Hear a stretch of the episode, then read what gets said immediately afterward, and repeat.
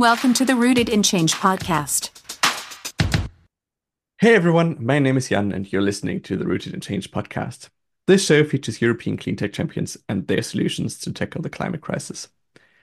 Welcome back to a new year and a new season. I'm delighted to speak to Petri, the CEO of Soletair Power, a carbon capture company from Finland. They develop building-integrate direct air capture technology, and we'll learn more about that space in just a second. Welcome, Petri. Thanks, Jan. As with all other guests, my first question is always, tell me a bit about your background. So who are you? How did you end up founding Soletair Power?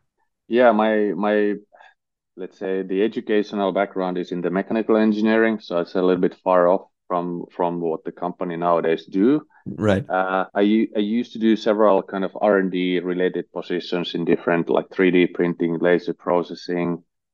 Worked in a shipyard as a development engineer in a university. And then prior to this position, I was a vice president of projects in a solar company. We developed solar cells and that kind of things, even though I was handling the project side of things. So pretty long journey in different positions. Quite diverse, yeah. Yeah. I think we have a good mix in the company at the moment, even though I don't have a chemical background. So within that as a company, it's a good mix. Right. And since we just mentioned Soletair Power twice, what is it that you do? Because you just mentioned that you don't have the chemical background that's probably needed. So what is it that you do? So we capture CO2 from the building ventilation in order to do negative emissions in buildings. And at the same time, basically, it's possible to reduce the fresh air ventilation if the regulation allows, and this way you can save also energy within the buildings. So kind of a green solution for buildings and making buildings as carbon sinks. That is what we do, and I think it's important in the future because building owners want to be net zero. So to be net zero, you basically need to do negative emissions, what we can enable in buildings. Right, and how do you do that? So imagine that I own a big building. I think it's probably not something for residential areas, right? It's for commercial buildings, I would assume. So how do you go about? Yeah, it's more on the offices at the moment, let's say. Right. Of course, you could apply this in an apartment buildings, but I guess the gains are bigger in the offices. And how do we do it? It's a chemical process called adsorption. And so basically we filter the air and its CO2 is chemically bound onto the material called sorbent that we have in the system. And this way you can remove CO2. And after we have captured the CO2 during the daytime, we release it in the nighttime. So then we start heating up the material, the adsorbent, and then you can kind of release the CO2 in pure form, and then we can take the CO2 out in a vacuum pump or with a vacuum pump, and we can even liquefy the CO2 if you want to transport it away. So you can then continue to use it for other purposes. Yeah, well, for example, we delivered last summer a unit for let's say a German customer. They use it on site on their factory as a raw material. So not in all cases you transport it away, but depending on the application, you can or you cannot claim the carbon negative gain, let's say. For example, this customer who utilizes it on their site is utilizing it in an application where the CO2 eventually goes back into the atmosphere.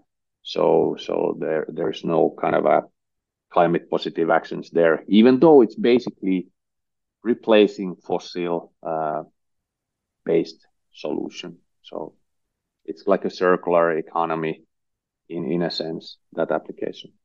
Yeah, and I mean, in that particular example, I would assume that otherwise they would have taken, as you said, fossil-based fueled or fossil-based CO2 in order to run their application. So from that perspective, you're also contributing to that sustainable development. Yeah, exactly. And then there are different kind of applications, like if you want to make an office building a carbon sink, you capture the CO2, you transport it to a short distance to concrete manufacturing plant, for example, where our partner would have the equipment to mineralize the CO2 in the concrete process. and that way the CO2 never gets back into the atmosphere. Right. And that's the solution that we are kind of suggesting, because you have in all the cities of the world, you basically have concrete manufacturing. So, but of course, this is something so new that it's not really existing in the world yet. Mm. But we see that in a few years' time, this starts to be something that the industry really is utilizing. Gotcha. Why did you tackle the building space with direct air capture overall? Because I guess when most people hear about direct air capture, they think of probably the big outliers such as Climeworks that you know put big direct air capture facilities on Iceland, for example. That's, I think, the image that one has in mind when thinking about direct air capture. But I guess your solution is quite different, also in a way that it's hidden away within the building, so it's not as visible, for example, as Climeworks tech. So why direct air capture in and for buildings? Yeah, it was when the company was founded in 2016. We made first outdoor pilot unit that was accomplished 2017. And when we calculated that you need to spend quite a lot of energy, as you do in direct air capture, that it's really difficult to make the business case profitable, because you are spending energy, basically you're spending money, and what you get out of that is CO2, and the value is not necessarily that high. And then our co-founder, Mr. P. Spannen, had another company doing indoor air purifiers, and we kind of combined these two ideas that, hey, what about if we do this in buildings and we help building owners save energy and make negative emissions? So we basically would be saving money instead of spending money to capture the CO2. So it would be a good one. And our patents are related to the building CO2 capture and utilization of CO2. So we want to do a little bit different things than what the, let's say, 99% of other direct air capturing companies are doing, that they want to be remote location, capturing huge amounts of CO2 in single point. We want to do small modular units within buildings and help building owners save energy. So we kind of want to do things a little bit different way. Yeah, I understood that. And it's also quite interesting, right? Because I think that just the comparison that you did there, I guess the building sector is one of those areas that's highly untapped in terms of reducing CO2 emissions, right? Yeah, if you look on a global scale, the buildings are related to 38% of global CO2 emissions. Basically, the CO2 emissions are mainly coming from power plants where you generate the energy, which you utilize in buildings. That's like 30%. Mm-hmm. And the additional 8% is the construction sector. And with our solution, you can reduce the energy consumption, which helps to get to closer to net zero. And when we make negative emissions, because the ventilation is running in buildings, you can capture enough CO2 to make buildings as carbon sinks that way. And when you put the CO2 into concrete materials, you further reduce the kind of the construction side of CO2 emissions. There. So in many ways, we are kind of lowering the CO2 emissions. Gotcha. All right. And you already mentioned the project in Germany. How far have you come with scaling your solution? Yeah, actually, we've done 6 commercial units, and 7th one is coming up this year. In Germany, we delivered an outdoor CO2 capture. It was a containerized solution for an R&D institute there, and they wanted to utilize the CO2 in making e-fuels. In Dubai, we had one unit in the Dubai World Expo. Here in Finland, we have a couple of ones.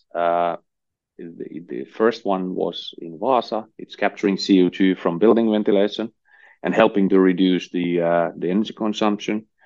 And then this German customer, what we have here in close to Helsinki-Vantaa Airport, they are utilizing the CO2 on site. There we also captured the CO2 from the building ventilation. So these are the cases, and the next case is going to be an office building in Denmark that we are turning into a carbon sink. And we see that this year we will probably have a couple of other projects also coming up. But we want to focus in the buildings if possible. Yeah, gotcha. And what would you say were the biggest challenges you had to overcome? So you mentioned that the company was founded in 2016, so we're nearing the 10-year anniversary in 2 years. So what have been challenges on the way, hurdles that you had to overcome? I think the direct air capture is still a little bit, maybe it's the wrong word, controversial. That some people think that it's expensive and the performance is not as high as it should be. But as the International Energy Agency was saying that we need direct air capture, among other technologies, to capture CO2 from the air in order to turn back the climate change. So that was in the beginning that people were saying that it makes absolutely no sense to do that kind of things. And of course, there's been many technical hurdles that we've needed to solve. And still there's plenty of things that we can do technically to make the system more energy efficient, cheaper, and smaller. And I think many other direct air capture companies are doing same things to further kind of make the systems better. And I think a good analogy is in the solar business, that solar panels in the 90s, quite expensive with basically no payback. But look at them now. It's kind of that you can calculate immediately and get a payback in good time. And it's just staying on that analogy, it's quite interesting how solar panels have become so mainstream. So being from Germany, I remember sort of the first wave of solar panels that came in the 90s and then the early 2000s. And then sort of there was the dip, and then it really started to take off in the first decade or the second decade of the 2000s. And now you can see them basically everywhere. I think last year was the all-time high in terms of installation. I think that still just staying in that analogy for direct air capture, that will be quite interesting to see how that technology becomes mainstream. And I guess then that would also be your answer in response to saying to the criticism that direct air capture is still quite expensive, right? Because a number of people, especially sort of for the single point direct air capture technologies, are criticizing or are questioning whether they will be at one point price competitive to really have a sound business case. What's your view on that?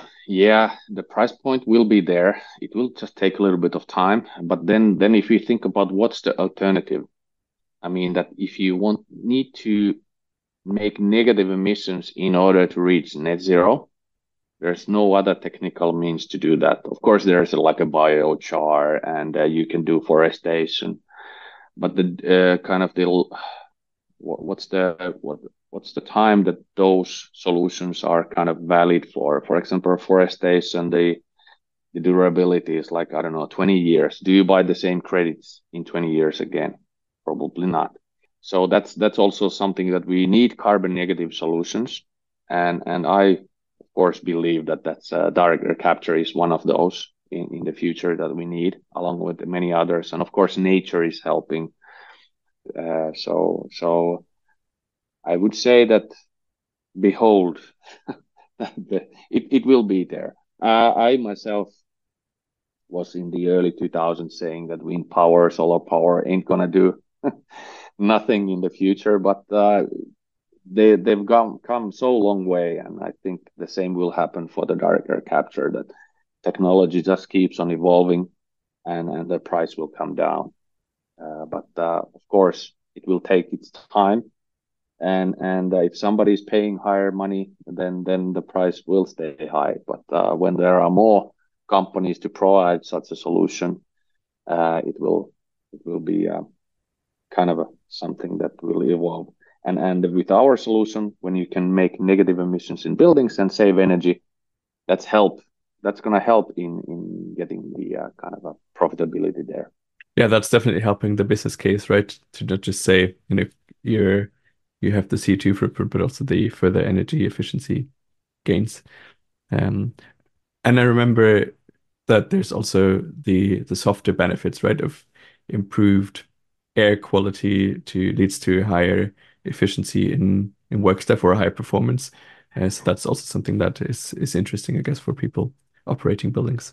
Yeah, that's we get from time to time questions that could you deliver a solution that we could drive down the CO2 level really low in buildings, and that is of course what we can do. But then you need to kind of pick one. You cannot get all the benefits. I mean that if you want to save energy, you need to reduce the ventilation, and this way we cannot necessarily improve the indoor air. We can keep it at the same level and get the energy gain benefit. Or then we can do that we improve the indoor air. Like maybe pre-COVID, people were in full meeting rooms full of people, and then you can really feel the bad indoor air and high CO2 levels that you cannot really do the best performance that you normally can. And there we can come and help. But it's really, how would I say, challenging to put the value on that. That what's the value people being a little bit, I wouldn't say smarter, but higher performing, because we cannot make people smarter. We can just not yet at least. We can just regain the CO2 effect. But if we think about IT companies having a lot of programmers, for example, and when they do programming, and if they can have this flow state of mind and just coding like 4 hours in a row, instead of going and getting more coffee every 10 minutes, you can see a clear difference. So, but it's a little bit softer kind of thing and additional benefit nowadays, I would say. But I think in the future, it could be something that people do want to kind of have in their office place. Yeah, or at least sort of from a more holistic perspective on, ESG criteria. I think that social aspect of helping people have a healthier work-life balance also, because if you look at it from an opposite way, you could also say, if we stay on that example with a programmer, that by allowing them to be more performant, they can get the job done in less time. Therefore, they could go home earlier and enjoy that time with family and so on. So I think there's two sides to it, and I think that's quite interesting that tech can have those multiple benefits. You described the energy efficiency, you described how it lowers the CO2 emissions, and then also the social side of things. That's quite interesting, because that I feel you have less, for example, with solar panels on a roof. Like that, there is that benefit as well, but it's not as tangible as removing CO2 from the air. Yeah, exactly. So we already talked a bit about this year. What would you say are the big plans for the future? So, if we talk again in 3 or 5 years from now, how will Soletair Power look like? What's the vision? How we see things is that like the cars on the roads nowadays, there's no cars basically without catalytic converter on the road, at least if it's a petrol engine. So we see that in many of the buildings in the future, we will see direct air capture solution. It might not be always ours. There could be other companies also, even though we have a pretty good patents. But still, that is what we see. Maybe not yet in 3 to 5 years time. But as this company, I see that we are a technology company providing services for global companies offering HVAC solutions, for example. So that we are growing together with those partners, and we kind of have a symbiosis that we provide the technology and these other companies doing the sales and installation. That is what I see, and let's say in 5 years time we could be selling this as a service. So then our customer doesn't need to buy the unit. Actually, they just kind of buy the energy efficiency as a service together with carbon credits. So we handle the operation of the system, and we promise some level of energy efficiency. Plus, we kind of give back the building owner the carbon credits, at least major share of those. So we could also get recurring revenue with our partners. So that's how I see on a longer term, and let's say in 3 to 5 years time. that's quite an interesting shift from sort of being the supplier at the moment, and I guess then someone else operates the technology on site, to sort of owning the full value chain and making it also less capital intensive for than your customers, right? Because then they don't really have to pay anything in terms of capex and upfront investment, but rather have that ongoing service fee for well, clean air and carbon negative buildings. Yeah, you could see a different kind of analogy there. In if you think about a single office building, how they take care of the garbage, for example. So there's a company that brings on the containers on the backside of the building, and then just people inside the building, they are just throwing the trash away. And there's a company that takes the trash to dump site, and there's a company that handles the trash. I mean, sorts out those, whatever they do there. So we just want to kind of have a similar kind of a business model, that as a service, this is possible. And then the customer, most probably the building owner, doesn't want to have a high capex on their building. So that's why as a service is a good one.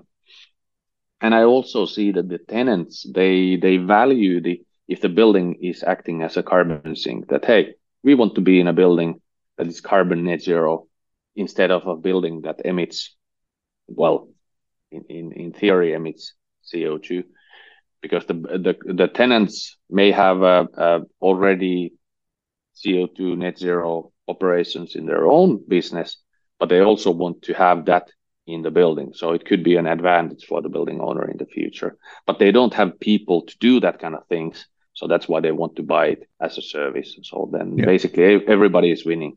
Nice. And do you see that then in newly constructed buildings, or will it continue to be mostly retrofitted? Because I guess that's the majority of buildings that exist now, right? The share of new buildings is always going to be less than the existing ones. Yeah, what I've heard is that by 2050, humankind will build another set of buildings what we have currently. So there's a lot of construction ongoing, and I think the regulation is setting higher limits for the buildings to be more energy efficient, more closer to net zero, and so on. So the construction business is going to be, of course, a business also, but I still think the retrofits will be the bigger ones, because there's a lot of buildings out there that need to be taken into net zero. I've heard from many real estate investors that they want to be net zero by 2030 or something like that. And if you think about real estate, 6 years or 5 years is a really short time. So there is a demand for such a solutions as long as the price is right. And that's where we are headed at. Looking back at sort of the way you also described your shift in business model, I would assume that that's going to be quite capital intensive for you to finance all that, right? So I would assume that you have big and ambitious growth plans for the future to turn that from project solution business where you supply the tech to, well, as a service, and that's going to be a big shift. What's your view on that? Yeah, of course, it's going to be a big shift, but what I've been talking to, let's say, banks and these kind of places, if we can get like 100 deals, for example, there are banks which can put money on this business if we have a good contracts with the customers. And of course, it depends on a customer, that if there's a big global IT company and they make a contract for 5 years, bank believes the case much easier than if we have a small SME here in La Peranda where we are located, and they want to have it for 5 years. So it depends also on the customer whether it's bankable or not. But I think the capital is not the challenge when this starts to scale. But of course, it's not that easy always. But I think together with the big partner, that is going to be much, much easier. And when there is demand, the business starts to pick up for sure. Yeah. Then just maybe before we turn into your personal side of the vision again. How do you see the changed landscape? So from my point of view, there was a big appetite for clean technologies to say, look, that they're really going to change everything, help us with the transition to net zero in Europe. You know, there was the European Green Deal and so on. And then we've seen the Russian war in Ukraine, energy prices spiked again, sort of the shift to green technologies was spurred there because you could see that fossil-based solutions were not price competitive anymore because of the higher prices for oil and gas as well.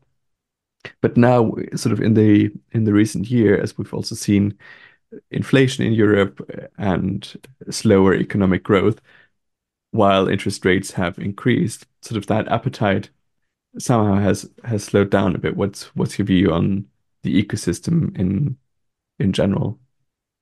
Yeah, you're quite right. The price of money is high at the moment, so interest rates are high, and I think many companies are taking a really close look on the payback times and these kind of things. So maybe there's a delay of a couple of years in deploying all sorts of green solutions.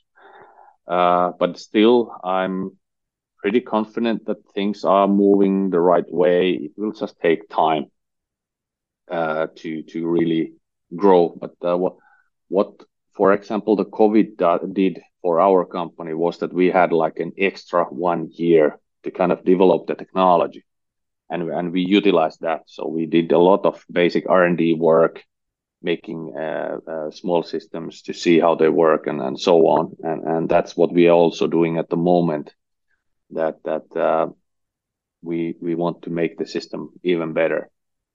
We just had like a couple of years of delivering those units that we have delivered, and it's taking a lot of resources when we are doing project work, which is not always the best thing to do, but that is something that you need to do on a startup, that you need to show the traction that there is customers, they are willing to pay, and there is equipment that works, because that's always something that people have a hard time believing, that do they work?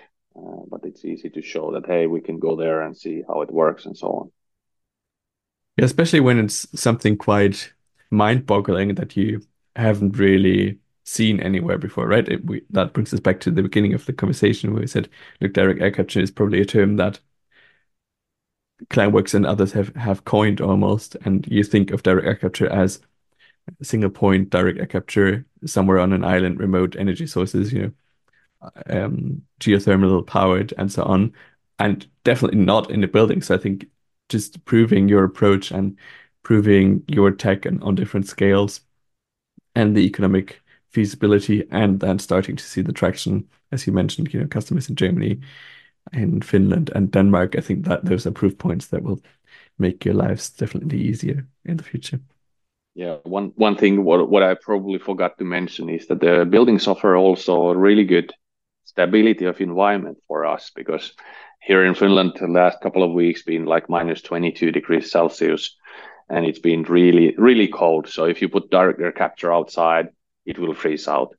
Or if you go to Dubai in the summer, it could be that it's so hot that since the temperature swing based technology is there, we lose some performance in the high temperature areas. But in buildings, it's like plus 20 always. So and it's fairly clean air. There's no sand flying or anything.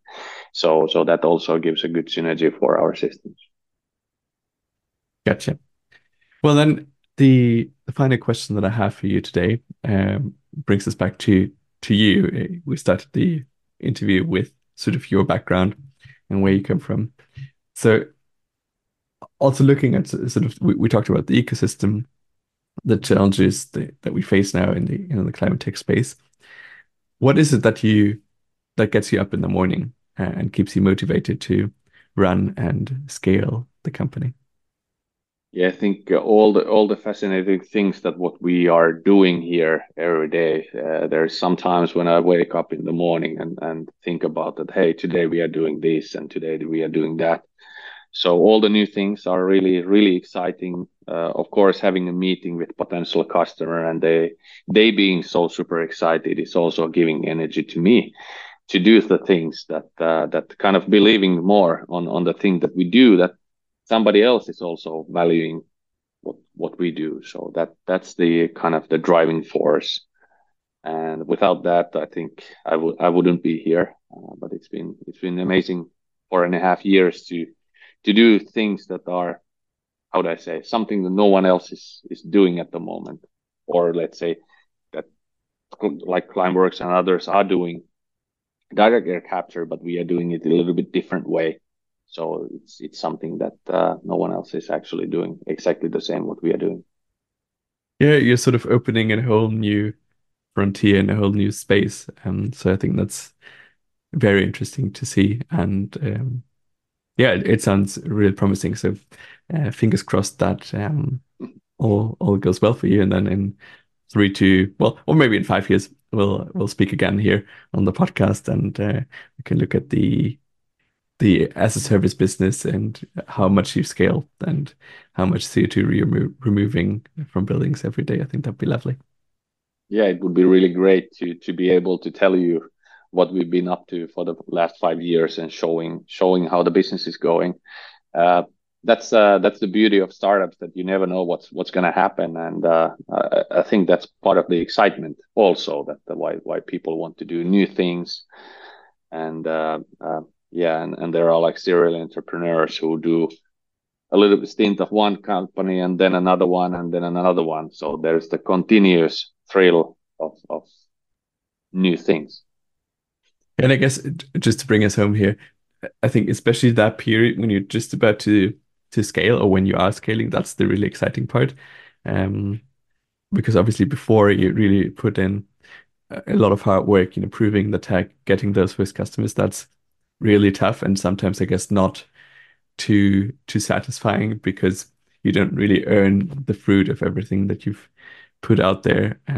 But that moment where it really kicks in and where really things are taking off for you, that's the exciting part. Then I guess what you've also just described is that for serial entrepreneurs, once the company is up and running and has scaled, it's a big business, then they sort of lose that interest but then they shift to new adventures and leave running the day-to-day operations then to someone else.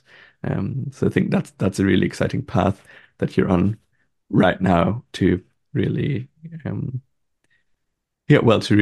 really scale and deliver that technology globally. Exactly. Well, best of luck with that, Petri. Thank you so much for making the time. It was a pleasure talking to you. Yeah, thanks for the invitation. Bye.